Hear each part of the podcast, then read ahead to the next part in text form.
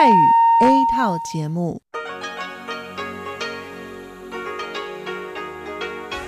ที่นี่สถานีวิทยุเรดิโอไต้หวันอินเตอร์เนชันแนล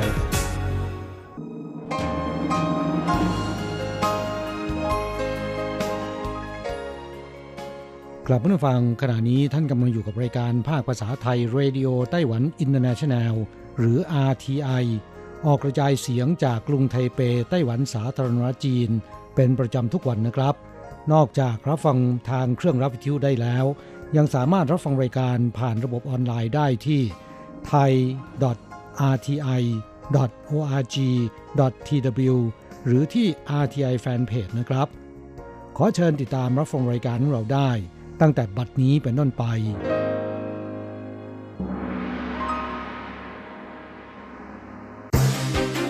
ลำดับแรก ขอเชิญติดตามรับฟัง ข่าวประจำวัน สวัสดีค่ะท่านผู้ฟังที่เคารพ ช่วงของข่าวจากรายการ Radio Taiwan International ประจำวันอังคารที่ 8 ตุลาคม ปีพุทธศักราช 2562 สำหรับข่าวไต้หวันมีดิฉันอัญชันทรงพุทธเป็นผู้รายงานค่ะ หัวข้อข่าวมีดังนี้ ประธานาธิบดีชาอิงหวนระบุนโยบายมุ่งใต้ใหม่ เสริมสร้างความไว้เนื้อเชื่อใจระหว่างกัน และโอกาสความร่วมมือในภูมิภาค กระทรวงการต่างประเทศเชิญชวน ชม ชอบแชร์ วิดิทัศน์ฉลองวันชาติ ชุดกล้าหาญเชื่อมั่นก้าวทันกระแสโลก อนุสรสถานเจียงไคเชกร่วมฉลองวันชาติ จัดการแสดงชนพื้นเมืองไต้หวันสุดอลังการเปิดตัวทูตสันทวไมตรีงานวันชาติ สวยหล่อไหวพริบดี ไข้หวัดใหญ่ระบาดเร็วกว่าทุกปีกระทรวงสาธารณสุขไต้หวันเผย เริ่มฉีดวัคซีนฟรี 15 พฤศจิกายน รายได้งามจนน่าอิจฉา พบสุดยอดนักแจ้งเบาะแสทำเงินสูงถึงเดือนละ 9.6 หมื่นเหรียญ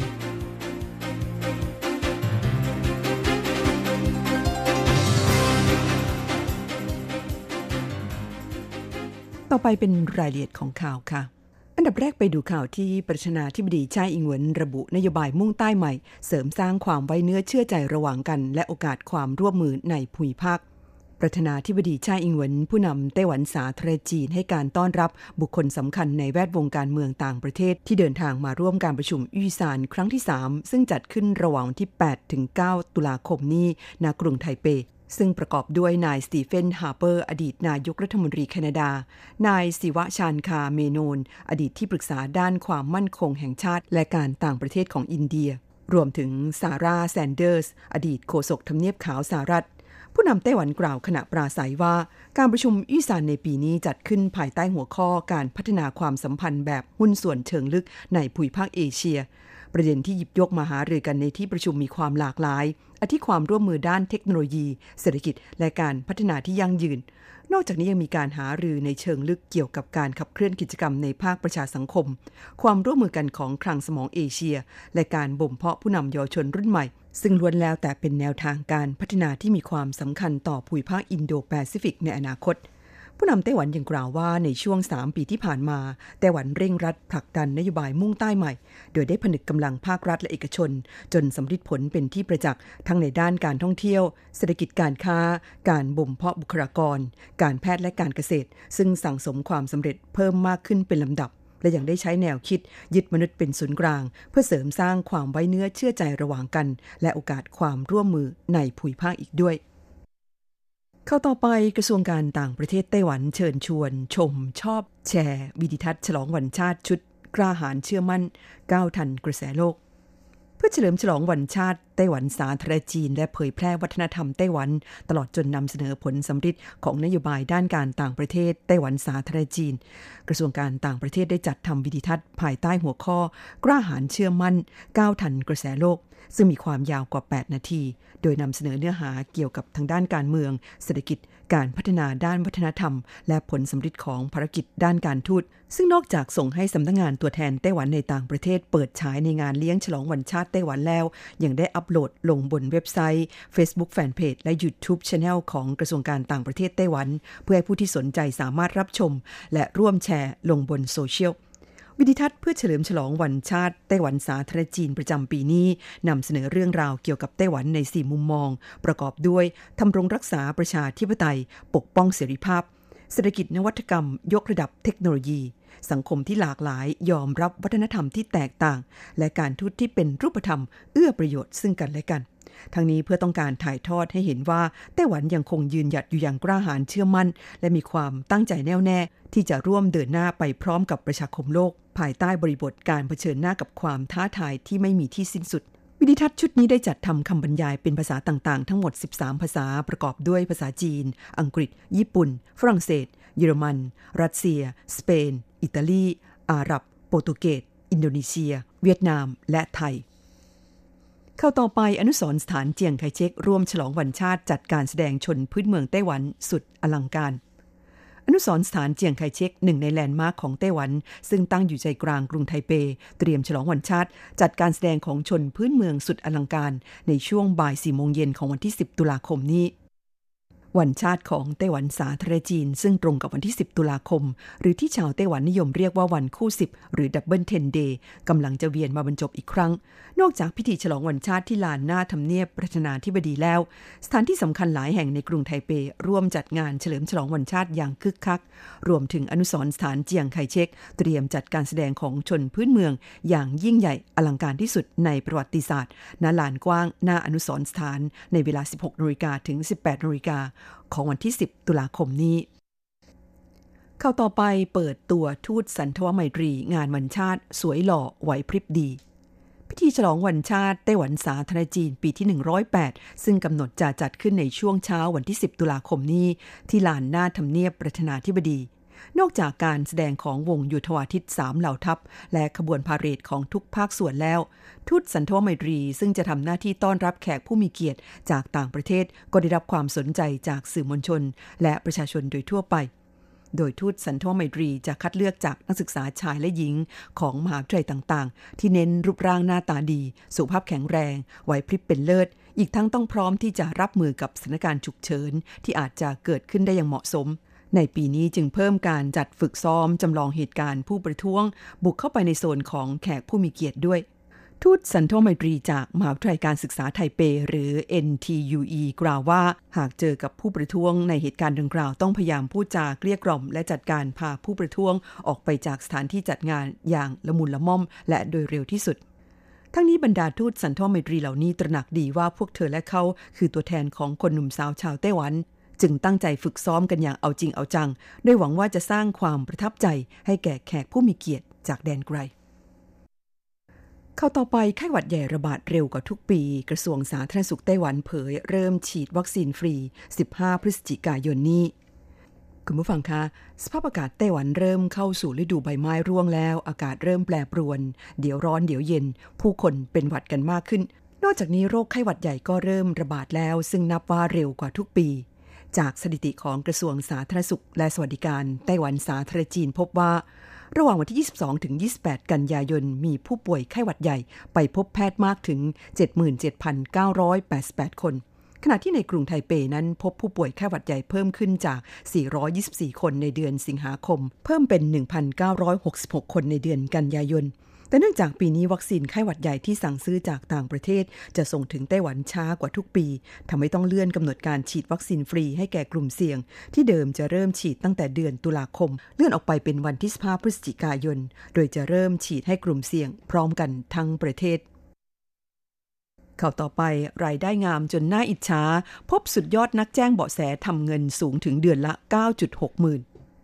คุณฟังกาจากสถิติของทางการไต้หวันพบว่ามนุษย์เงินเดือนที่มีเงินเดือนไม่ถึง 30,000 เหรียญไต้หวันนั้นมีมากกว่า 3 ล้านคน แต่อาชีพแจ้งเบาะแสคนทำผิดด้านสิ่งแวดล้อม ซึ่งปัจจุบันกลายเป็นที่นิยมของผู้คนจำนวนไม่น้อย ทั้งที่ทำเป็นอาชีพเสริมและอาชีพหลัก กลับทำรายได้งาม ที่นครเกาสงพบนักแจ้งเบาะแสมืออาชีพ มีรายได้เฉลี่ยเดือนละ 96,000 เหรียญไต้หวันทำมนุษย์เงินเดือนทั่วไปอิจฉา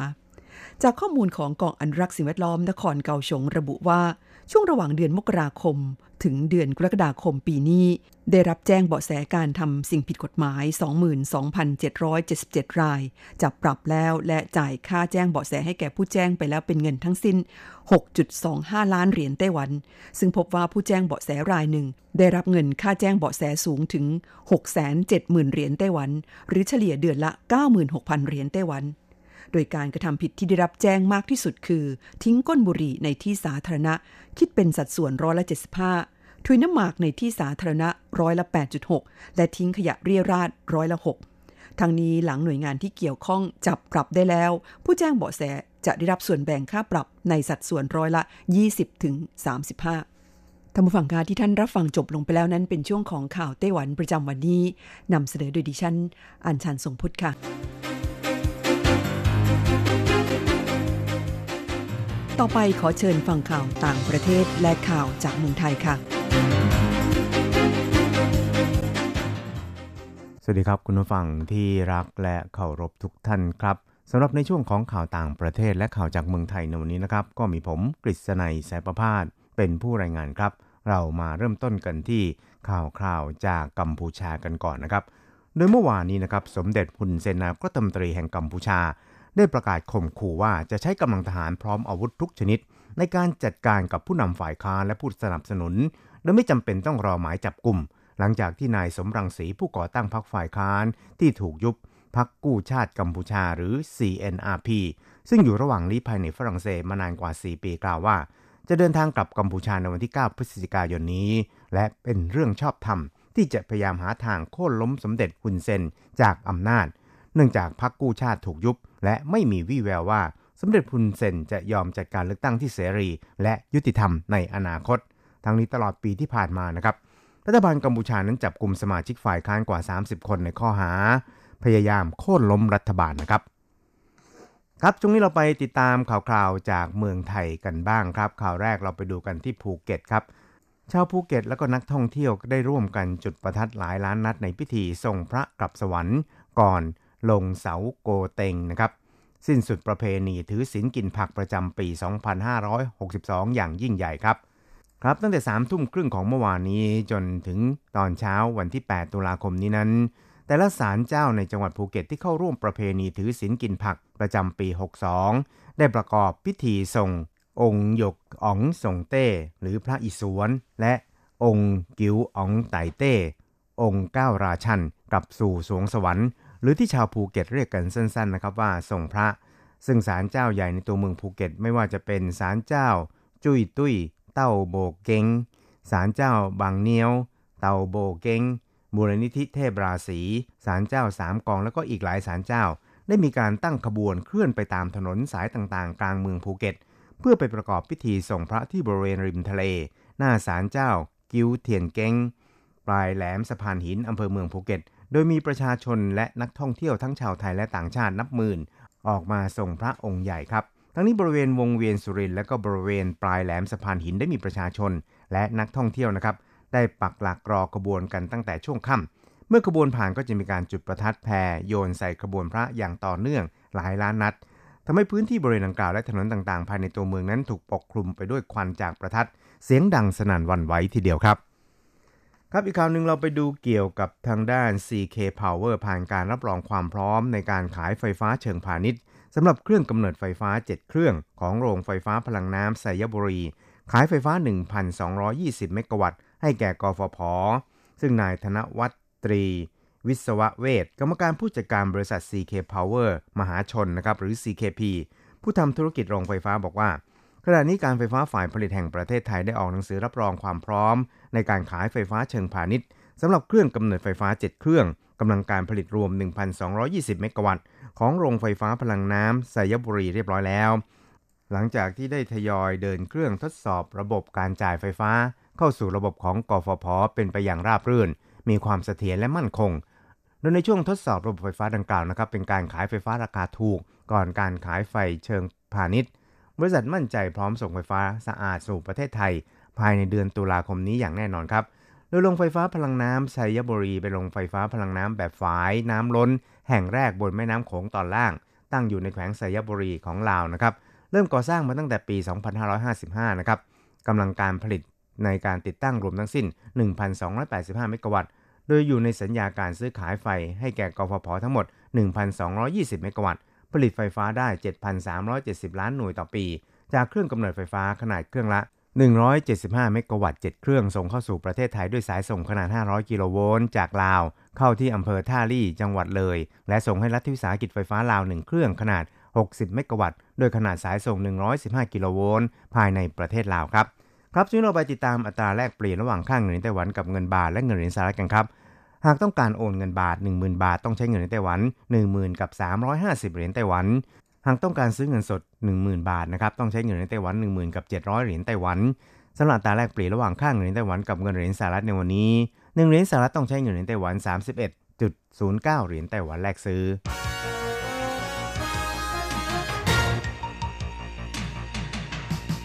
วิทยาการที่ก้าวหน้า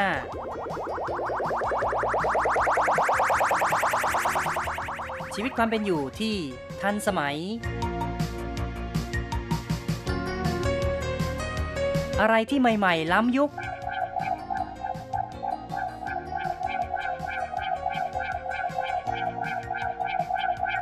ขอเชิญติดตามใน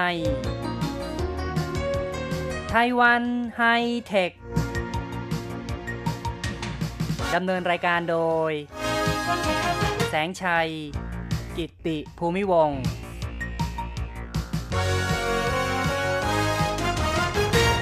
คุณผู้ฟังที่รักครับ พบกันอีกแล้วในไต้หวันไฮเทคนะครับ ผมแสงชัยครับ ในครั้งนี้เราจะคุยกันเกี่ยวกับเรื่องของลีบาคอยนะครับ ธนาคารกลางของไต้หวันนั้นมองลีบาคอยอย่างไร หลังจาก Facebook ซึ่งเป็นยักษ์ใหญ่ด้านเทคโนโลยี หรือว่า Big Tech Company ได้เปิดตัวลีบาคอยตั้งแต่เดือนมิถุนายนปีนี้ โดยกำหนดว่าจะเป็นเงินตราสกุลใหม่ของโลก เป็นเงินดิจิตอลนะครับ ซึ่งข่าวดังกล่าวนั้นสร้างความสั่นสะเทือนต่อทั่วโลกก็ว่าได้ แต่ว่ายังจินหลงผู้ว่าการธนาคารกลางของไต้หวันนั้นบอกว่า หลายประเทศยังมีความกังขาอย่างมากต่อลีบาคอย ซึ่งแม้ว่าจำนวนผู้ใช้ Facebook จะมีปริมาณมากทั่วโลก ถ้าว่ามีการใช้ลีบาคอยก็จะเกิดผลกระทบในวงกว้าง แต่จะป้องกันปัญหาการฟอกเงินอย่างไร ดังนั้นจะมีการใช้ลีบาคอยในปีหน้าจริงหรือไม่จึงเป็นเรื่องที่ไม่แน่ชัด และหลายประเทศก็ยังมีความกังวล ซึ่งในด้านการควบคุมด้านการเงินนั้น ต่างฝ่ายก็พยายามคิดกันอย่างรอบคอบ การที่ Facebook ออกเงินตราสกุลใหม่ของโลกลีบาคอยนั้น ธนาคารกลางหลายๆประเทศ ก็ยังคงมีความกังขา แล้วก็พยายามศึกษาผลกระทบต่างๆ อย่างที่บอกนะครับ Facebook นั้นมีผู้ใช้งาน 1 ใน 3 ของโลกคิดเป็นประชากรประมาณ 2,000 ล้านคน เพราะฉะนั้นหากมีการใช้ลีบาคอยจริง ประชากรทั่วโลกมีการใช้ลีบาคอยเนี่ย ก็จะทำให้ลีบาคอยนั้นอยู่ในฐานะที่ล้มไม่ได้ ก็คือว่าพอมีการใช้งานแล้วหลาย ๆ ประเทศก็ต้องพยายามพยุงกันนะครับ ก็อาจจะกลายเป็นปัญหาขึ้นมา แต่ในปัจจุบันนั้นลีบาคอยก็ยังไม่สามารถแก้ไขปัญหาที่อาจเกิดขึ้นในเรื่องของ การคุ้มครองผู้บริโภค การรักษาความลับส่วนบุคคล การป้องกันการฟอกเงิน ป้องกันการก่อการร้าย การบริหารควบคุมการเคลื่อนไหลของเงินทุน เหล่านี้ก็ล้วนแต่ยังเป็นข้อกังขา และหากลีบาคอยเข้าทดแทน สกุลเงินในประเทศใดประเทศหนึ่งเนี่ยก็จะทำให้ประเทศนั้นอาจจะขาดอิสรภาพทางด้าน การควบคุมนโยบายการเงินก็เป็นไปได้ เหล่านี้ก็ล้วนแต่เป็นเรื่องที่ คงต้องหาทางแก้ไขกันต่อไป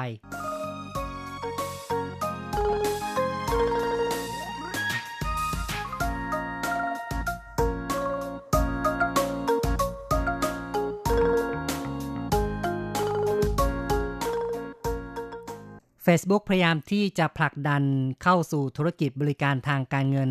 ผ่านการพัฒนาเงินคริปโตเคอเรนซีในนามของ Global Coin ก็คือว่าจะผลักดันให้เป็นเงินตรา สกุลใหม่ของโลก ในอันที่จะสนับสนุนการใช้จ่ายของประชากรโลก ไม่เพียงแค่เปิดใช้แอปพลิเคชันต่างๆ ของ Facebook แต่จะรวมถึงองค์กรภายนอกด้วย โดย L I B R A C O I N นั้น เป็นโครงการ solution ระบบเงินตราที่มีเสถียรภาพ ซึ่งเป็นทรัพย์สินดิจิทัลที่มีการอ้างอิงราคาตายตัว มีการตั้งเป้าหมายว่าจะเปิดตัวในไตรมาสหนึ่งของปี 2020 Libra coin นั้นก็จัดว่าเป็นเงินคริปโตเคอเรนซีแบบหนึ่งนะครับ ในทำนองเดียวกับบิตคอยซึ่งคริปโตเคอเรนซีก็เป็นเงินสกุลดิจิทัลที่มีมูลค่าเหมือนกับธนบัตรในสกุลเงินของประเทศต่างๆ ที่เราใช้กันทั่วไป หลายคนก็อาจจะเคยได้ยินบิตคอยมาบ้างแล้ว เป็นเงินสกุลดิจิทัลแรก ๆ ที่เกิดขึ้น เป็นเงินที่ไม่ถูกควบคุมโดยรัฐบาลใด ๆ ซึ่งบิตคอยมีความพิเศษก็คือว่าการทำธุรกรรมเนี่ยไม่ได้กำหนดโดยผู้ใดผู้เดียว แต่ว่าต้องได้รับความยินยอมจากผู้ที่อยู่ในระบบ ไม่เหมือนกับการทำธุรกรรมผ่านธนาคารนะครับ ซึ่งธนาคารก็จะเป็นคนควบคุมสมุดบัญชีของเรา ควบคุมเงินเข้าเงินออกนะครับ แต่ว่าระบบการเงินของบิตคอยนั้นเป็นแบบที่ว่ากระจายให้กับประชาชนทุกคนเนี่ยถือสมุดบัญชีเอาไว้ แล้วก็สามารถเห็นการเข้าออกของธุรกรรมแต่ละอันได้ทั้งหมดทางนี้ทั้งนั้นก็จะมีระบบที่มารองรับที่เรียกกันว่าบล็อกเชนเป็นเทคโนโลยีเกี่ยวกับเรื่องของการสร้างเงินดิจิทัล ในกรณีของบิตคอยเนี่ยก็คือตามหลักเศรษฐศาสตร์นั้นบิตคอยมีคุณสมบัติหนึ่งที่คล้ายกับทองคำที่มีอยู่ในจำนวนจำกัด มีการสร้างขึ้นมาเพียงแค่ 21 ล้านบิตคอยเท่านั้น จนถึงตอนนี้ก็มีการ ขุดไปแล้วกว่า 80%จึงเป็นสาเหตุที่ว่าทำไมเงินสกุลนี้จึงมีมูลค่าสูง ทั้งนี้ก็เป็นไปตามกฎของ demand กับ supply นั่นเอง เพราะตอนนี้ supply เริ่มน้อยลงเรื่อยๆ เนื่องจากมีผู้ขุดเอาบิตคอยมาใช้งานจนเกือบจะถูกขุดหมดแล้วนะครับ เมื่อมี demand มากก็เลยทำให้ราคาของบิตคอยนั้นพุ่งสูงขึ้น แล้วก็เลยทำให้มีเงินสกุลใหม่ ๆ ออกมา เพื่อแก้ปัญหาบิตคอยราคาสูง ที่ผ่านมานั้นต้องบอกว่าบิตคอยนั้นเป็นเงินคริปโตเคอเรนซีที่โด่งดังมากที่สุด แต่ด้วยความที่บิตคอยเกิดขึ้นมาสักพักก็ทำให้ประสิทธิภาพในการประมวลผลนั้นช้าลง การโอนเงินจากบุคคลหนึ่งไปยังอีกบุคคลหนึ่งก็ต้องใช้เวลาเป็นวัน จากที่แต่ก่อนใช้เวลาเพียงแค่ไม่กี่ชั่วโมง ดังนั้นก็เลยเกิดเงินสกุลดิจิทัลใหม่ ๆ เข้ามา เพื่อแก้ปัญหานี้ด้วย ซึ่งเงินสกุลดิจิทัลที่เกิดใหม่นั้น ก็ถือว่าได้รับความนิยมในหมู่คนที่นิยมซื้อขายเงินดังกล่าว มีเงินสกุลใหม่ๆหลายตัวนะครับทำนองเดียวกับบิตคอยอย่างเช่นเงินสกุล Ether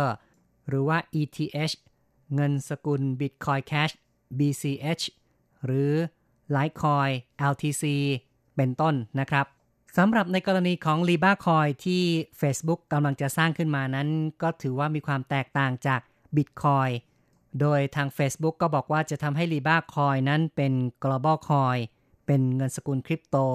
ที่มีความ stable นะครับ ก็คือว่ามีเสถียรภาพไม่ได้ผันผวนมากเหมือนกับ Bitcoin เพราะที่ผ่านมานั้นส่วนใหญ่แล้วเนี่ยเงินคริปโตเคอเรนซีมักจะมีความผันผวนขึ้นลงอย่างเร็วมาก แต่ว่า global coin ซึ่งก็คือหมายถึง Libra Coin นี้จะมีการอ้างอิงมูลค่าตามสินทรัพย์ต่างๆ Libra Coin นั้นจะคล้ายกับอนุพันธ์ที่ราคาจะขึ้นลงตามราคาสินค้าจริงที่อ้างอิง อย่างเช่นทองคำหรือว่าน้ำมัน แต่ในการออกแบบนี่ยนะครับทาง Facebook ก็คงไม่ได้ไปอ้างอิงกับราคาของทองคำหรือน้ำมัน แต่ว่า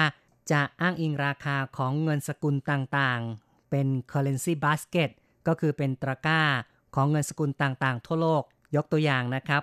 หนึ่งในตะกร้าเงินของโลกนี้เนี่ยก็จะมีการนำเอาเงินสกุลต่างๆ มาผูกด้วยกันเป็น US Dollar Index นะครับ มีการคิดค้นขึ้นมาแล้ว ตั้งแต่ปี 1973 หรือเมื่อ 46 ปีก่อน ซึ่งเป็นดัชนีที่นำเอา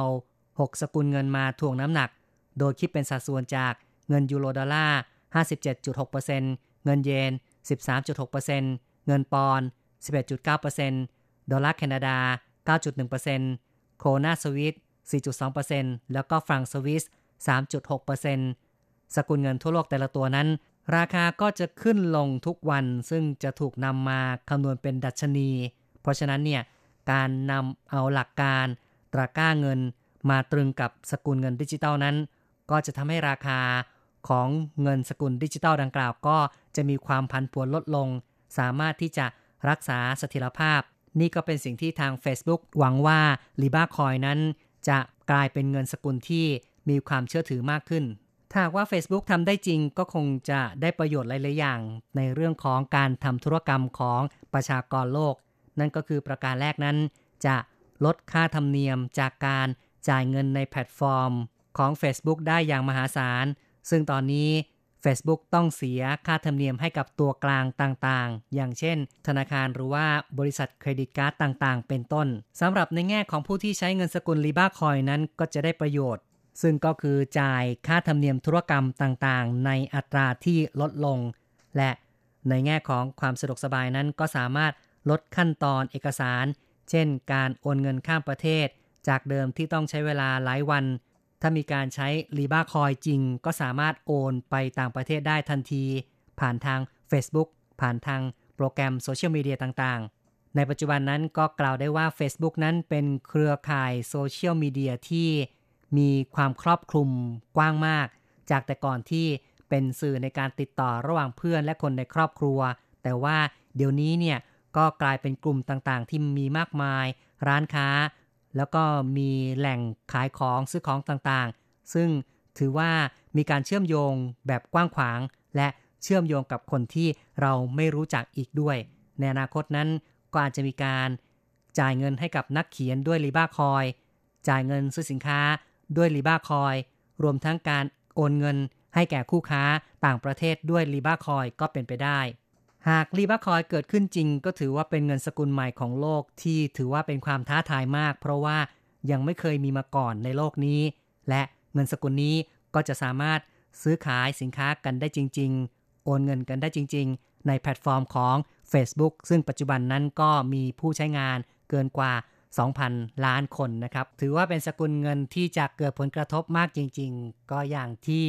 นายหยางจินหลงผู้ว่าการธนาคารกลางของไต้หวันเนี่ยก็ยอมรับนะครับว่าลีบาคอยถ้าว่าผลักดันใช้จริงย่อมเกิดผลต่อ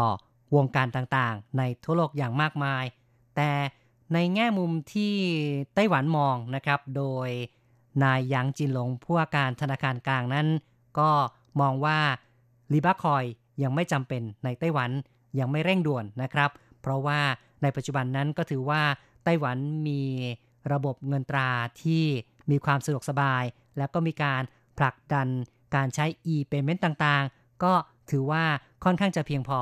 และหากจะมองในประเทศอื่นๆนะครับ แม้ว่าในจีนแผ่นดินใหญ่แล้วก็สวีเดนนั้นจะมีการผลักดันเงินสกุลดิจิตอลโดยทางการเช่นกันนะครับ แต่ก็ยังอยู่ในช่วงของการศึกษาการทดลองคงจะยังไม่ได้นำมาใช้งานจริง อย่างที่ได้กล่าวไปข้างต้นนะครับนหยางจินลงก็บอกว่าลีบาคอยนั้นยังคงมีข้อกังขาในหลายอย่าง ยังมีความเสี่ยงอีกหลายประการที่คงต้องรอการแก้ไขก่อน การผลักดันลีบาคอยดูเหมือนว่าจะไม่ใช่เรื่องที่ง่ายนะครับ เพราะว่าหลายๆประเทศก็คงจะยังไม่ยอมรับให้เป็นเงินที่ใช้ได้ตามกฎหมาย แล้วก็ยังไม่มีการกำหนดว่าหน่วยงานใดจะเป็นผู้กำกับดูแล ผู้ที่ทำธุรกรรมก็คงจะไม่ได้รับความคุ้มครอง ตามสิทธิขั้นพื้นฐาน ของผู้ใช้บริการทางด้านการเงิน เพราะฉะนั้นหากว่าทำธุรกรรมแล้วมีปัญหาเรื่องการหลอกลวงอย่างนี้ ก็ไม่รู้จะฟ้องร้องยังไงเหมือนกันนะครับ ในเรื่องการป้องกันการฟอกเงิน หรือการสับสนการก่อการร้าย ก็ล้วนแต่อาจจะเป็นช่องทาง ให้แก่บุคคลเหล่านี้ เป็นเครื่องมือให้แก่บุคคลเหล่านี้ ในการฉวยโอกาสเพื่อการก่อการร้าย เพราะฉะนั้นนะครับใครที่ชอบคริปโตเคอเรนซีนี่ก็ต้องระมัดระวังหน่อยแหละ หากจะลงทุนนี้ก็ต้องพยายามศึกษากันให้ดีๆ ซึ่งแม้แต่ในส่วนของธนาคารแห่งประเทศไทยนี้ก็เล็งเห็นถึงประเด็นปัญหาที่อาจจะเกิดขึ้นจากการทำธุรกรรมที่เกี่ยวข้องกับคริปโตเคอเรนซีโดยเฉพาะอย่างยิ่งคริปโตเคอเรนซีที่ไม่สามารถระบุผู้ออกได้อย่างชัดเจน หรือว่าไม่มีสินทรัพย์ค้ำประกันตามมูลค่า หรือไม่มีสินทรัพย์อ้างอิง ซึ่งทางธนาคารก็ได้ขอความร่วมมือไปยังสถาบันการเงิน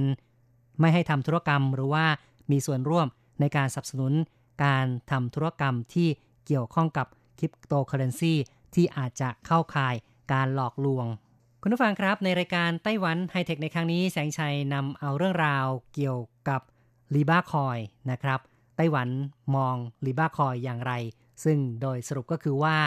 นายหยางจินหลง ผู้ว่าการธนาคารกลางของไต้หวันเห็นว่าลีบาคอยยังไม่ใช่สิ่งที่ต้องรีบร้อนในไต้หวันนะครับ คือไต้หวันก็อยู่ระหว่างการศึกษา และเชื่อว่าคงจะยังไม่มีการอนุญาตให้ใช้ลีบาคอยในเร็ววัน อีกทั้งผู้ว่าการธนาคารกลางของไต้หวันยังมองได้ว่าการที่ Facebook ตั้งเป้าหมายจะเปิดตัวการใช้งานรีบักคอยในไตรมาสแรกของปีหน้าคือ 2020 เนี่ยก็อาจจะไม่ราบรื่นด้วย เพราะว่าหลายประเทศนั้นก็ยังคงมีข้อกังขาต่อ Libra coin คุณผู้ฟังครับ การพูดคุยในรายการไต้หวันไฮเทคในครั้งนี้เห็นทีต้องขอยุติลงก่อน อย่าลืมกลับมาพบกับไต้หวันไฮเทคในครั้งต่อไป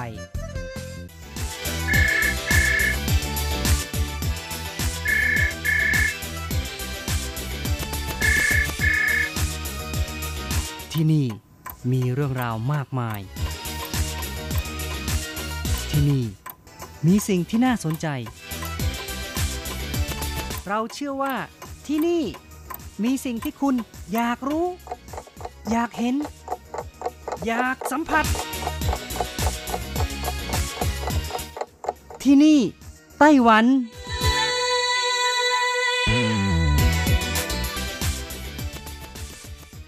สวัสดีค่ะ คุณผู้ฟังพบกันช่วงเวลาที่นี่ไต้หวันกับรจรัสยนสุวรรณพร้อมกับเนื้อหาสาระดีๆ ที่นำมาเล่าสู่กันฟังประจำทุกสัปดาห์ในสัปดาห์นี้ก็เช่นกันนะคะ ยังคงมีเรื่องราวดีๆ เรื่องเด็ดๆ นั่นก็คือเรื่องของปลานวลจันทร์ชือมู่หยีปลาเศรษฐกิจไต้หวันที่รับประทานได้ตั้งแต่หัวจรดหางเลยนะคะนำมาเล่าสู่กันฟังค่ะ ค่ะคุณฟังปลานวลจันทร์ก็เป็นปลาที่คนไต้หวันนิยมเลี้ยงกันเป็นล่ำเป็นสัน ตั้งแต่อดีตจนกระทั่งปัจจุบันนะคะ กลายเป็นปลาเศรษฐกิจที่นำมาประกอบอาหาร เป็นเมนูอ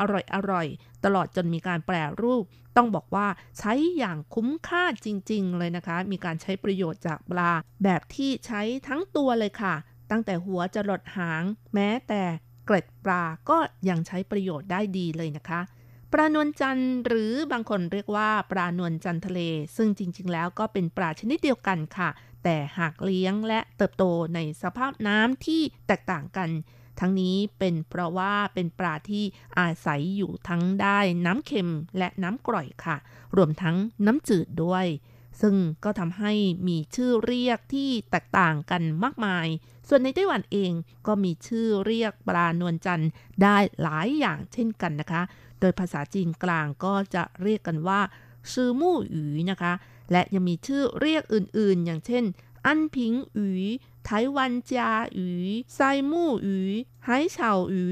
กัวซิ่งหยูเป็นต้นค่ะ โอ้โห ชื่อมากมายจริง ๆ เลยนะคะ คุณผู้ฟังแต่ที่น่าสนใจก็คือกัวซิ่งหยูนะคะ ซึ่งชื่อนี้ก็มีการเล่ากันว่า เจิ้งเฉิงกงขุนพลคนสุดท้ายของราชวงศ์หมิงที่ถอยทัพมาไต้หวัน และเป็นผู้ขับไล่ชาวฮอลันดาที่ยึดครองไต้หวันมานานถึง 38 ปี ก็เป็นผู้ที่ชื่นชอบรับประทานปลานวลจันทร์มาก เพราะความชื่นชอบนี้เองก็เลยตั้งชื่อปลานวลจันทร์นี้ว่า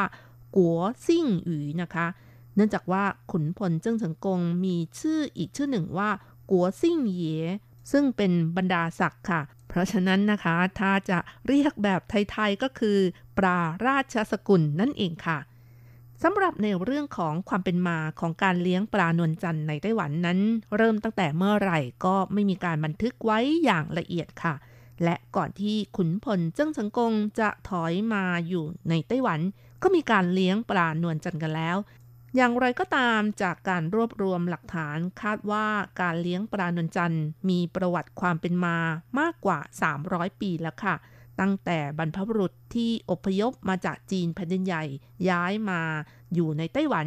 ทางภาคใต้ของไต้หวันเขตพื้นที่ที่ติดชายทะเล ก็มีชาวประมงจับปลามาเลี้ยงกันแล้ว ซึ่งตรงกับสำนวนจีนที่กล่าวว่า เข้าซันชื่อซัน เข้าไห่ชื่อไห่ก็หมายถึงว่าคนที่อยู่ติดภูเขาหรือใกล้ภูเขา ก็ทำมาหากินเกี่ยวกับภูเขา อย่างเช่น ตัดไม้ปลูกต้นไม้เป็นต้นค่ะ ส่วนคนที่อาศัยติดทะเลก็จะทำมาหากินเกี่ยวกับทะเล อย่างเช่นว่าเลี้ยงปลาหรือว่าจับปลาเป็นต้นค่ะการเลี้ยงปลานวลจันทร์ในไต้หวันถือเป็นอาชีพที่ทำรายได้ให้กับชาวประมงเป็นอย่างมากค่ะ มีการเลี้ยงปลานวลจันทร์ในพื้นที่มากที่สุด ปริมาณการผลิตสูงสุดในบรรดาการเลี้ยงปลาทั้งหลาย เลี้ยงกันมากบริเวณชายฝั่งด้านตะวันตกของไต้หวัน ตั้งแต่จังหวัดยุนหลิน จาอี้ นครไทหนัน นครเกาสง ตลอดจนถึงทางใต้สุดก็คือผิงตงเป็นต้นค่ะในจำนวนนี้ก็มีการเลี้ยงปลานวลจันทร์มากที่สุดในเขตของจังหวัดจาอี้ นครไทหนัน นครเกาสง รวมทั้งผิงตง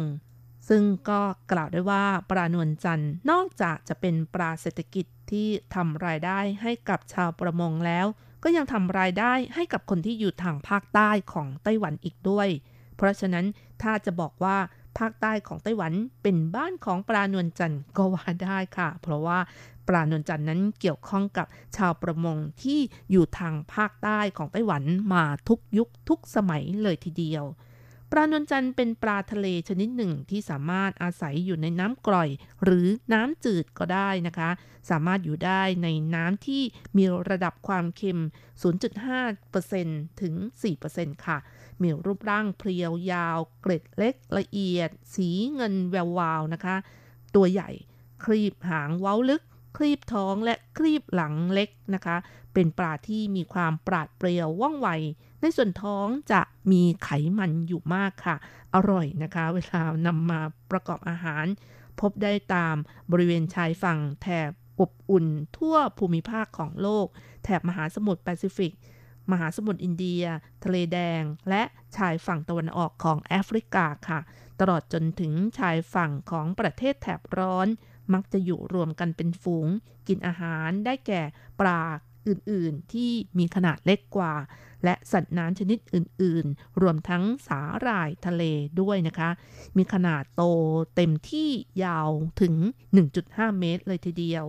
ปลานวลจันทร์เป็นปลาที่ทนต่อสภาพอากาศร้อนได้นะคะ ขนาด 42 องศาเซลเซียสก็ยังทนได้ แต่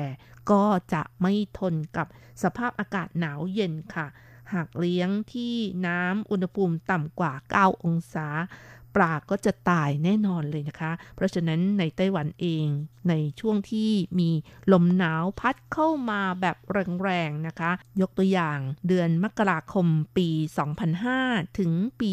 2006ช่วงนั้นนะคะ ซึ่งมีลมหนาวพัดเข้าสู่ไต้หวัน อุณหภูมิต่ำกว่า 10 องศาเซลเซียสทำให้ปลานวลจันทร์แข็งตาย นับล้านตัวเลยทีเดียว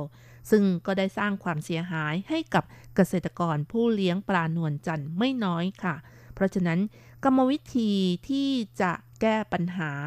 ก็คือสร้างบ่อที่ป้องกันความหนาว เมื่อมีลมหนาวพัดเข้ามาต่ำกว่า 10 องศาเซลเซียส ก็จะช้อนลูกปลาหรือปลาที่ยังขายไม่ได้นะคะ ลงในบ่อกันหนาวที่มีความลึก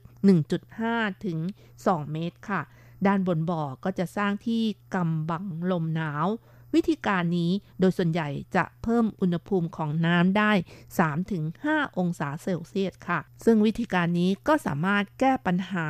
การเลี้ยงปลาในช่วงหน้าหนาวได้ค่ะแต่หลังจากที่ลมหนาวผ่านไปแล้ว ประมาณเดือนเมษายนก็จะตักลูกปลากลับไปเลี้ยงที่บ่อเลี้ยงปกติค่ะ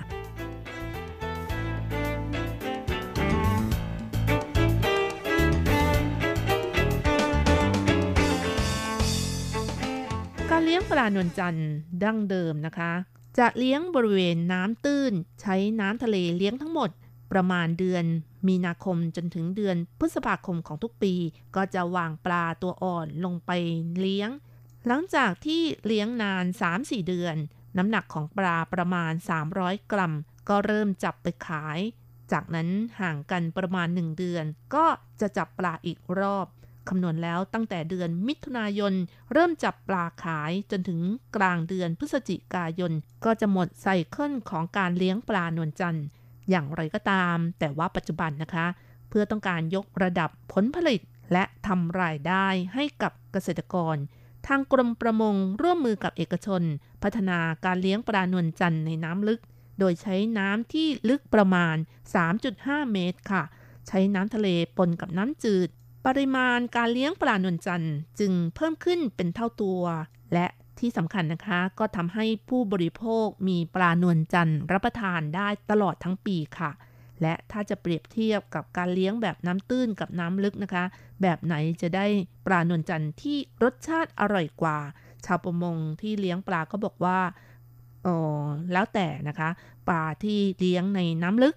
จะอ้วนแล้วก็เนื้อนุ่มกว่า ส่วนที่ เลี้ยงในน้ำตื้นจะมีเนื้อปลาที่แน่น เพราะฉะนั้นถ้าจะถามว่าอันไหนอร่อยกว่าก็ต้องขอตอบว่าแล้วแต่แต่ละคนนะคะ ส่วนถ้าจะถามรจรัตค่ะ อร่อยทั้งหมดเลยค่ะ เพราะว่าเป็นคนที่ชอบรับประทานปลานวลจันทร์โดยเฉพาะอย่างยิ่ง ปลานวลจันทร์ต้มซุปใส่ขิงซอยนะคะ มีน้ำมันกระเทียมเจียวโรย พร้อมกับหอมซอยหรือว่าผักขึ้นช่ายซอย แล้วก็หยอกพริกไทยลงไป โอ้โหอย่างนี้ก็ต้องบอกว่า อร่อยมากๆเลยค่ะ หรือว่าอร่อยฝุดๆเลยค่ะ และถ้าเอาซุปปลานี้เก็บไว้ในตู้เย็นนะคะ น้ำซุปก็จะมีลักษณะคล้ายกับเจลลี่นะคะ เป็นการเพิ่มคอลลาเจนให้กับร่างกาย เสริมความงามได้อีกด้วยค่ะ เพราะฉะนั้นเป็นคนที่ชอบมากเลยค่ะ กับการบริโภคปลานวลจันทร์โดยเฉพาะที่ส่วนท้องที่มีไขมันอร่อยนะคะ สำหรับฤดูของปลานวลจันทร์ในไต้หวันก็ประมาณเดือนมิถุนายนจนถึงเดือนพฤศจิกายนค่ะ เป็นช่วงที่มีผลผลิตมากที่สุด ช่วงนี้เดือนตุลาคมก็ยังคงเป็นฤดูกาลของการบริโภคปลานวลจันทร์และมีขายตามท้องตลาดนะคะ ท้องปลานวลจันทร์ที่ผ่านการแร่แล้วชิ้นหนึ่งประมาณ 90จนถึง 150 เหรียญไต้หวันขึ้นอยู่กับว่าเป็นปลานวลจันทร์ที่เลี้ยงในน้ำลึก หรือว่าน้ำตื้นนั่นเองค่ะ แต่รัชรัตก็ดูไม่ออกข่าวว่าเป็นแบบไหนนะคะสำหรับในเรื่องของการจับปลานวลจันทร์นะคะ ถ้าดูสารคดีการเลี้ยงปลา ก็มีขั้นตอนการจับปลาที่น่าตื่นเต้นค่ะ การจับปลาในบ่อปลาก็จะแบ่งเป็นช่วง คือช่วงเช้า ช่วงเที่ยง ช่วงเย็นค่ะ โดยส่วนใหญ่แล้วในช่วงเช้ามืดก็จะเป็นการจับปลาส่งไปยัง โรงงานแปรรูปค่ะ ส่วนการจับปลาในช่วงเที่ยงก็จะส่งขายตลาดปลาที่อยู่ทางภาคเหนือของไต้หวัน และการจับปลาในช่วงเย็นก็จะเป็นการส่งปลาไปขายยังตลาดค้าปลีกทางภาคใต้ของไต้หวัน ซึ่งการจับปลานนจันนั้นก็ต้องอาศัยแหตาข่ายเป็นเครื่องมือและแรงงานคนในการลาก ขนาดของปลาที่เหมาะสมก็จะดักอยู่ในตาข่าย ส่วนตัวเล็กๆ ก็จะเล็ดลอดตาข่ายออกมา แล้วก็ไล่ไปบ่อพักสำหรับหลบลมหนาว ซึ่งที่กล่าวมานี้ก็เป็นไซเคิลที่เป็นการเลี้ยงปลานวลจันทร์ในรอบหนึ่งปีนั่นเองส่วนในขั้นตอนการจับปลาขั้นตอนมีความพิเศษคือต้องการให้ของที่ตกค้างอยู่ในท้องของปลานวลจันทร์เหลือน้อยที่สุด แล้วก็มีความสด ก็จะใช้วิธีระบายท้อง ก่อนการจับปลาสองชั่วโมง จะใช้ตาข่ายสีแดงที่มีน้ำวนไปวนมาในน้ำประมาณ 3-4 รอบนะคะ เพื่อให้ปลาตกใจแล้วก็ขับถ่ายของเสีย หรืออาหารที่ตกค้างอยู่ในท้องปลาอย่างนี้ก็ต้องบอกว่าน่ากลัวนะคะ แล้วเวลาเอามาเรียงใส่ฉลอมไปขายก็จะมีการจัดแบบมีระเบียบด้วย คือหางปลาชี้ไปด้านล่าง ส่วนหัวปลาชี้ข้างบน ท้องปลาวางเรียงในทิศทางเดียวกัน จากนั้นก็จะใช้น้ำแข็งโปะเพื่อรักษาความสด แล้วก็ส่งไปยังตลาดปลานั่นเองค่ะ ปลานวลจันทร์ก็เป็นปลาที่มีประโยชน์ มีคุณค่าทางโภชนาการสูง เอามาประกอบอาหารได้ทั้งทอด ทั้งเจียน ทั้งเอามาทำน้ำซุป อย่างในไต้หวันที่ได้รับความนิยมก็คือท้องปลานวลจันทร์ที่นำมาทำน้ำซุปอย่างที่รจรัตกล่าวมาแล้วนะคะ และถือเป็นอาหารสุดยอดมีชื่อเสียงของเมืองไทหนันซะด้วย หากคุณผู้ฟังที่อยู่ในไต้หวัน หรือมีโอกาสไปเที่ยวที่เมืองไทหนันก็จะเห็นร้านขายบะหมี่พร้อมซุปที่มีท้องปลานวลจันทร์อยู่ไม่น้อยเลยทีเดียว ลองชิมดูนะคะ รับรองว่าติดใจแน่นอนเลย เพราะว่าเนื้อนุ่มๆ อร่อยๆและถ้าไม่เอามาทำน้ำซุป คนไต้หวันก็นิยมนำมาเจียน หรือทำซอสน้ำแดงราด หรือนึ่งซีอิ๊วขิงซอยเต้าเจี้ยว และถ้าชอบเผ็ดหน่อยก็เติมพริกซอยเข้าไปโอ้โหแบบนี้ก็ต้องบอกว่าพูดแล้วน้ำลายสอแน่เลยนะคะคุณผู้ฟัง และที่อยากจะพูดถึงอีกอย่างหนึ่งก็คือ การแร่เนื้อในส่วนของท้องปลานวลจันทร์พ่อค้าแม่ค้าบางคน แร่ได้อย่างแบบชนิดที่ว่าเห็นแล้วประทับใจจริง ๆ เป็นคนที่มีพรสวรรค์มาก ๆทำได้เร็ว แล้วก็ไม่มีกระดูกติดเลยนะคะ ส่วนที่เหลือติดกระดูกก็นำไปแปรรูปเป็นผลิตภัณฑ์อย่างอื่น อย่างเช่น ลูกชิ้นปลานวลจันทร์เป็นต้นค่ะ เอาละค่ะคุณผู้ฟังเวลารายการหมดลงอีกแล้วนะคะ อย่าลืมค่ะ กลับมาติดตามเรื่องราวดีๆ กับรจรัสได้ใหม่สัปดาห์หน้าเวลาเดียวกันสำหรับวันนี้ ขอให้ทุกท่านโชคดีมีความสุขสวัสดีค่ะ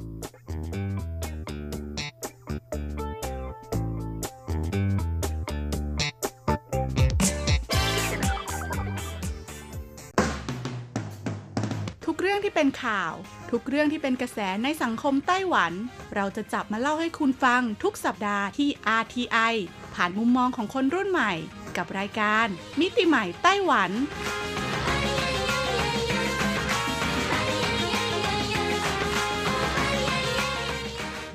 สวัสดีค่ะ คุณผู้ฟังอทีไอที่เคารพทุกท่านขอต้อนรับเข้าสู่รายการมิติใหม่ไต้หวันค่ะ รายการที่จะนำเสนอเรื่องราวดีๆ เรื่องราวใหม่ๆ ที่เกิดขึ้นในไต้หวันนะคะดำเนินรายการโดยดิฉันดีเจยุ้ยมณพรชัยวุฒิค่ะ สำหรับเรื่องราวของเราในสัปดาห์นี้นะคะ ต้องบอกเลยว่าเป็นเรื่องราวที่ทางการนิดหนึ่งนะคะ เพราะว่าล่าสุดค่ะหากใครได้ติดตามข่าวสารเมื่อสัปดาห์ที่แล้วค่ะ จะเห็นว่าเกิดเหตุสะพานถล่มค่ะ บริเวณท่าเรือประมงนะคะ นั้นฟังอ้าวของไต้หวันค่ะ ซึ่งอยู่ในเขตพื้นที่ของเมืองอีหลันนั่นเองนะคะ ต้องบอกเลยว่าก่อนที่สะพานจะถล่มเนี่ยนะคะ บริเวณนี้เนี่ยเป็นบริเวณที่เรียกได้ว่า เป็นจุดชมวิวที่สวยงามมากๆ แล้วก็เป็นจุดพักเรือค่ะ ของเรือประมงจำนวนมากเลยทีเดียวนะคะ ซึ่งเหตุการณ์ที่เกิดขึ้นค่ะก็สร้างความสูญเสียให้กับทั้งชีวิตแล้วก็ทรัพย์สินของชาวประมงนะคะ ซึ่งส่วนหนึ่งของแรงงานชาวประมงที่เสียชีวิตค่ะ ก็เป็นแรงงานข้ามชาติด้วยนะคะยังไงยุ้ยก็ต้องขอแสดงความเสียใจมาณที่นี้ด้วยค่ะ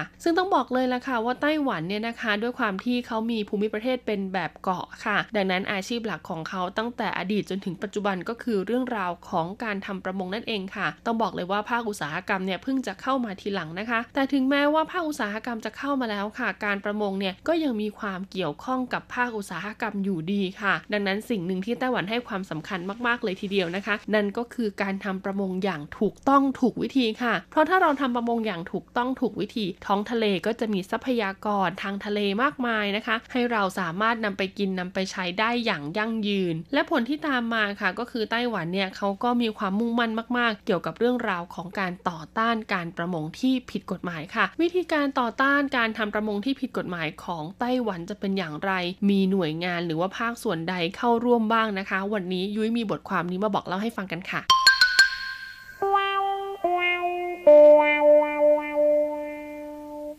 ไต้หวันเป็นหนึ่งใน 6 ประเทศนะคะ ที่สามารถจับสัตว์น้ำในน่านน้ำสากลมากที่สุดของโลก แต่ละปีมีผลิตภัณฑ์สัตว์น้ำไม่น้อยกว่า7 0 0 0 0 0ตัน โดยมีสัดส่วนการส่งออกกว่าร้อยละ 80 ของปริมาณที่จับได้ทั้งหมด สร้างรายได้ให้กับประเทศมากกว่า 30,000 ล้านเหรียญไต้หวัน คณะกรรมาการยุโรปหรือว่า EU นะคะ ประกาศปลดสถานะใบเหลืองของภาคประมงไต้หวัน เมื่อเดือนมิถุนายนปีพุทธศักราช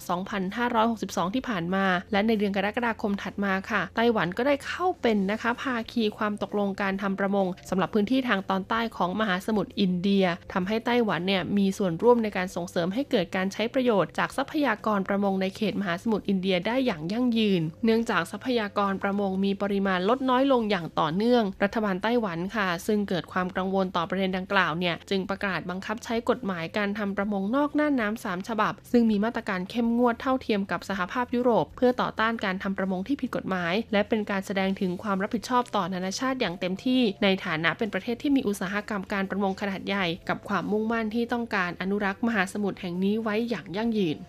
ช่วงปลายฤดูใบไม้ผลิเข้าสู่ฤดูร้อน อากาศยามเช้าบริเวณท่าเทียบเรือประมงฝั่งตะวันตก ของท่าเรือเฉียนเฉินนครเกาสง มีลมพัดเย็นสบาย รอเวลาที่ตลาดเช้าวาย จากนั้นเรือขนส่งสัตว์น้ำขนาดใหญ่ที่บรรทุกสินค้าสัตว์น้ำจากเรือประมงไต้หวันราว 240 ลำ มีน้ำหนักสินค้ากว่า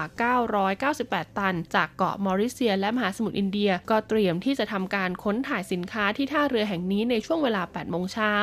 ปลาทูน่าตาโตและปลาทูน่าคลีบเหลืองที่ผ่านการแช่เย็นภายใต้อุณหภูมิลบ 50 องศาเซลเซียส ถูกทยอยนำออกจากห้องเก็บสัตว์น้ำที่อยู่บนเรือ เกล็ดน้ำแข็งที่ห่อหุ้มตัวปลานะคะ กลายเป็นควันสีขาวทันที เมื่อเจอกับอุณหภูมิ 20 องศาเซลเซียส คนงานค่ะได้ถ่ายขนสินค้านะคะ โดยใช้ตะขออย่างชำนาญ ขนย้ายปลาทูน่าตาโตน้ำหนักหลาย 10 กิโลกรัมค่ะใส่ห้องเย็นของรถบรรทุกได้อย่างง่ายดายหลังผ่านการชั่งน้ำหนักเรียบร้อยแล้ว ก็พร้อมที่จะขนส่งต่อไปยังประเทศญี่ปุ่น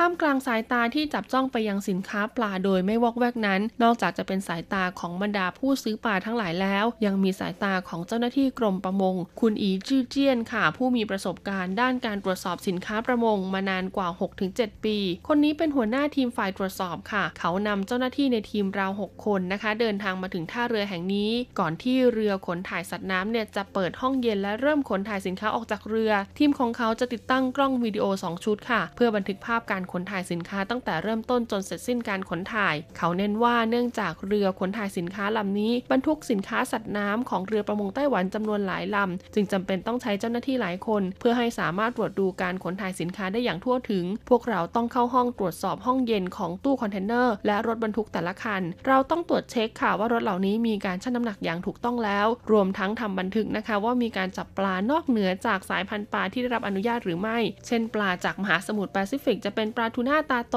ส่วนปลาจากมหาสมุทรอินเดียจะเป็นปลาทูน่าคีบเหลือง เจ้าหน้าที่จะเริ่มการตรวจสอบนะคะ หมายเลขทะเบียนเรือ และก็ชื่อเรือทั้งภาษาจีนและภาษาอังกฤษว่าตรงกับการขนถ่ายสินค้าที่ได้ขออนุญาตไว้หรือไม่ เพื่อรับประกันว่าไม่มีการแอบอ้างสวมสิทธิ์ ขณะที่เจ้าหน้าที่อีกชุดค่ะ ก็จะตรวจสอบประตูเก็บสัตว์น้ำที่อยู่บนเรือนะคะ ว่าล็อกกุญแจไว้ก่อนที่จะมีการเปิดเพื่อขนถ่ายสินค้า พร้อมทั้งตรวจสอบภายในห้องเก็บสัตว์น้ำค่ะว่ามีการลักลอบจับพันปลาชนิดอื่น ที่ไม่ได้รับอนุญาตหรือไม่ เช่นปลาาฉลามครีบขาวแล้วก็ปลาฉลามทรายเป็นต้น 1 ปีกว่าก่อนหน้านี้ค่ะ คุณอีจื้อเจี้ยนนะคะทำหน้าที่เป็นผู้สังเกตการบนเรือของกรมประมง โดยเขาปฏิบัติหน้าที่บนเรือประมงไต้หวันค่ะ ที่ออกไปทำการประมงนอกน่านน้ำไต้หวันเป็นเวลานานถึง 1 ปีเลยทีเดียว เขามีหน้าที่เก็บข้อมูลการทำประมงและการขนถ่ายสัตว์น้ำบนเรือประมงนะคะ ตั้งแต่การวางอวน ลากอวน บันทึกข้อมูลสัตว์น้ำที่จับได้ทั้งกลางวันและกลางคืน เช่นขนาดความยาวและน้ำหนักของปลาชนิดต่างๆ ซึ่งนอกจากจะนำมาใช้เป็นข้อมูลให้กับแวดวงวิชาการ และเป็นข้อมูลด้านสินค้าสัตว์น้ำของอุตสาหกรรมประมงนอกน่านน้ำที่มีความแม่นยำแล้ว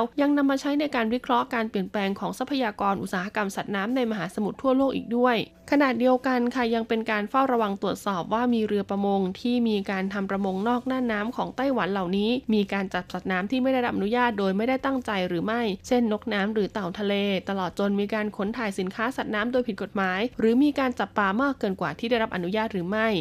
การขึ้นตรวจบนเรือค่ะ ดูเหมือนจะเป็นการทำให้คุณอีจื้อเจี้ยนนะคะ นึกถึงความทรงจำเมื่อครั้งออกไปปฏิบัติงานในทะเล เขากล่าวว่าเจ้าหน้าที่ตรวจสอบทุกคนนะคะ ที่ออกปฏิบัติหน้าที่พร้อมกับเรือประมงเป็นครั้งแรก จะต้องออกทะเลราวครึ่งปีนะคะ กลับมาค่ะ ก็ไม่มีคนไหนเลยค่ะ ที่น้ำหนักไม่ลดลงนะคะ เรียกได้ว่าทุกคนเนี่ยจะมีน้ำหนักตัวลดลงไปกว่า 10 กิโล พวกเราเรียกภารกิจนี้ว่า cross ลดน้ำหนักกลางทะเลค่ะ หากเป็นคนที่ไม่กลัวน้ำแล้วก็ไม่ใช่คนที่เกลียดทะเลมาแต่อ้อนแต่ออกแล้วนะคะ ยามอยู่บนเรือถ้าไม่กินอาหารกระป๋องก็ต้องกินรสเผ็ด หรือไม่ก็ปลาทอดค่ะ ยิ่งกินยิ่งผอมนะคะ ที่ขาดไม่ได้และกินอยู่บ่อยๆ ก็คือซาซิมิเป็นหม้อๆส่วนใหญ่จะเป็นเนื้อปลาที่ฉลามกินเหลือไว้ค่ะ โดยเฉพาะเวลาที่ต้องเฝ้าดูการจับปลาในทะเล ซึ่งไม่สามารถคาดการได้ว่าจะมีอันตรายอะไรเกิดขึ้น ดังนั้นการที่เรานะคะ ต้องยืนอยู่ในตำแหน่งที่ตรงข้ามกับกัปตันเรือเนี่ยถือว่าไม่ใช่เรื่องง่ายเลยเจ้าหน้าที่ตรวจสอบและผู้สังเกตการบนเรือนะคะ ถือเป็นเจ้าหน้าที่แนวหน้าในการบังคับใช้กฎหมายของกรมประมง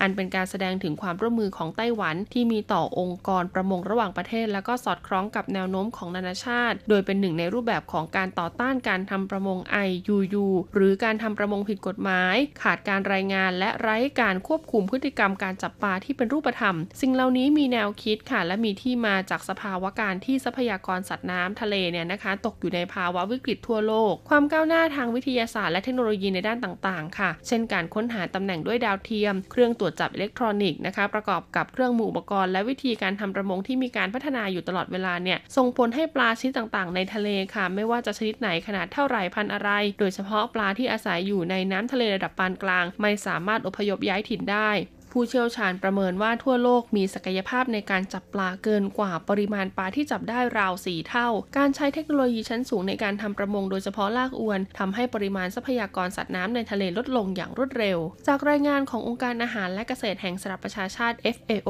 นะคะพบว่าในช่วงหลายปีที่ผ่านมาค่ะร้อยละ 40 ของสินค้าประมงทั่วโลกเนี่ยมาจากการทำประมงที่ผิดกฎหมาย คิดเป็นมูลค่ากว่า 10,000 ล้านยูโร นับเป็นภัยคุกคามที่รุนแรงต่อการใช้ทรัพยากรสัตว์น้ำอย่างยั่งยืนและก็ความหลากหลายทางชีวภาพ การปราบปรามการประมงผิดกฎหมายก็เลยเป็นเป้าหมายหลักของประชาคมโลก เพื่อส่งเสริมให้เกิดการใช้ทรัพยากรประมงในท้องทะเลอย่างยั่งยืน จากสถิติของกรมประมงไต้หวันนะคะ ที่เป็นประเทศอุตสาหกรรมประมงขนาดใหญ่ 1 ใน 20 ของโลก และเป็น 1 ใน 6 ประเทศ ที่มีการทำประมงนอกน่านน้ำใหญ่ที่สุดของโลกนะคะ ไต้หวันเนี่ยครองแชมป์เจ้าแห่งการจับปลา saury ค่ะ จากน่านน้ำมหาสมุทรแปซิฟิกตอนเหนือ และปลาทูน่าครีบยาว ในมหาสมุทรอินเดีย และมหาสมุทรแอตแลนติกใต้ โดยสามารถจับได้ในปริมาณมากที่สุดในโลก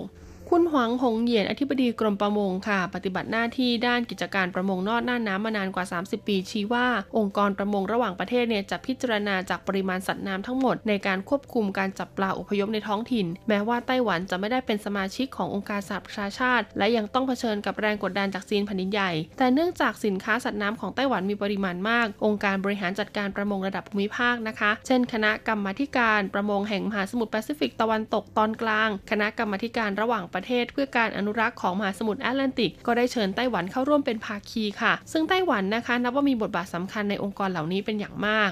โดยมาตรการใหม่นะคะที่ออกมาค่ะ คือกำหนดให้เรือประมงนอกน่านน้ำของไต้หวันทุกลำ ต้องติดตั้งอุปกรณ์การรายงานข้อมูลนะคะ เกี่ยวกับการทำประมงในแบบอิเล็กทรอนิกส์และต้องมีการรายงานข้อมูลเป็นประจำทุกวัน ซึ่งในช่วงแรกที่มีการใช้มาตรการดังกล่าวค่ะ ชาวประมงยอมรับค่ะว่ายังไม่ค่อยคุ้นเคยนะคะ อย่างเช่น คุณเฉินจินอี้ค่ะวัย 60 กว่าปีกับตันเรือประมงนะคะ กล่าวว่าเขาเนี่ยมีประสบการณ์ในการจับปลามานานกว่า 40 ปี ได้เปิดเผยกับเรานะคะ ว่าเขาทำอาชีพจับปลาเนี่ยก็เพราะว่าความรู้น้อย ดังนั้นค่ะ การใช้คอมพิวเตอร์เนี่ยไม่ใช่สิ่งที่เขาถนัดเลย แต่เพราะมีกฎระเบียบใหม่ค่ะ เขาจึงต้องเริ่มเรียนรู้เกี่ยวกับคอมพิวเตอร์นะคะ โดยปกติเนี่ยก็มักจะลากปลาที่จับได้นะคะ ขึ้นเรือท่ามกลางคลื่นลมแรงช่วงกลางดึก แล้วยังต้องรายงานข้อมูลการจับปลาผ่านระบบรายงานอิเล็กทรอนิกส์ ผมค่อนข้างเป็นกังวลกับสายตาผู้สูงวัยของผม หากไม่ทันระวังแล้วผมกดปุ่มผิด เช่น จับได้ปลาฉลามครีบขาว แต่ดันไปกดเป็นปลาฉลามสีเทา ซึ่งเป็นสัตว์สงวนคุ้มครอง เมื่อเรือกลับมาถึงไต้หวันก็จะมีโทษปรับรุนแรงรายได้ที่หามาอย่างยากลำบากกว่า 1 ปีก็จะหมดไปในพริบตา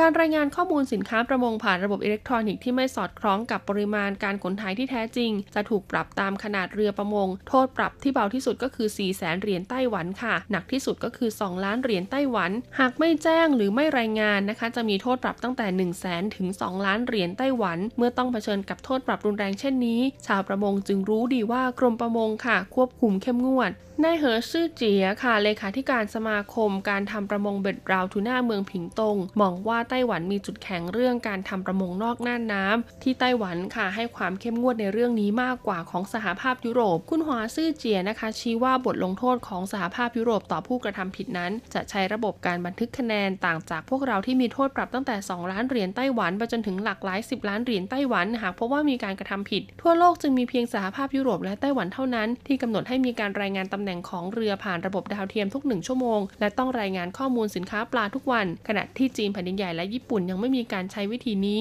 ไต้หวันจึงเป็นประเทศที่มีระบบการตรวจสอบติดตาม และควบคุมการทำประมงที่เข้มงวดมากอธิบดีกรมประมงค่ะ คุณหวางหงเหยียนชี้นะคะ ว่าผมทราบดีว่าชาวประมงไม่ค่อยพอใจ แต่เราต้องปฏิบัติตามกฎระเบียบและบรรทัดฐานระหว่างประเทศ ไม่สามารถที่จะต่อรองได้ การปฏิรูปมักจะผ่านช่วงเวลาที่เจ็บปวด แต่การอนุรักษ์ระบบนิเวศในมหาสมุทรให้เกิดความยั่งยืนเป็นสิ่งที่พลเมืองทุกคนบนโลกมีความเห็นพ้องต้องกัน คณะกรรมการการเกษตรนะคะ ได้เตรียมที่จะจัดตั้งคณะทำงานร่วมระหว่างไต้หวันกับสหภาพยุโรป เพื่อต่อต้านการทำประมง IUU และพร้อมที่จะเดินหน้าต่อไปเป็นจังหวะเดียวกันกับที่คณะกรรมาการประมงแห่งมหาสมุทรแปซิฟิกตะวันตกตอนกลาง ประกาศในปีพุทธศักราช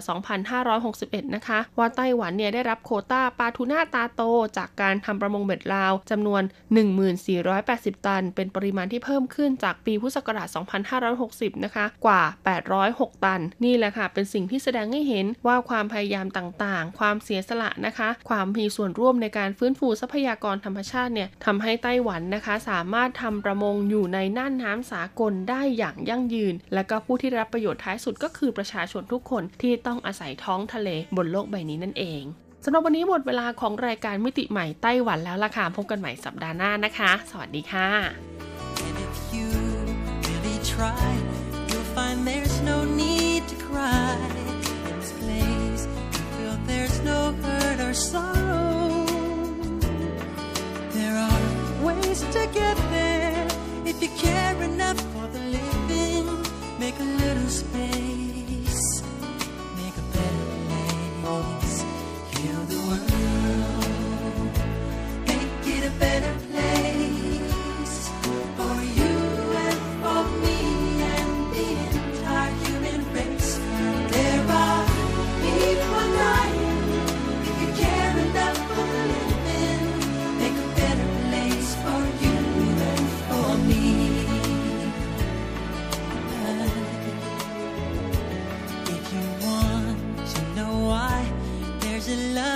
cannot lie. Love is strong, it only cares for joyful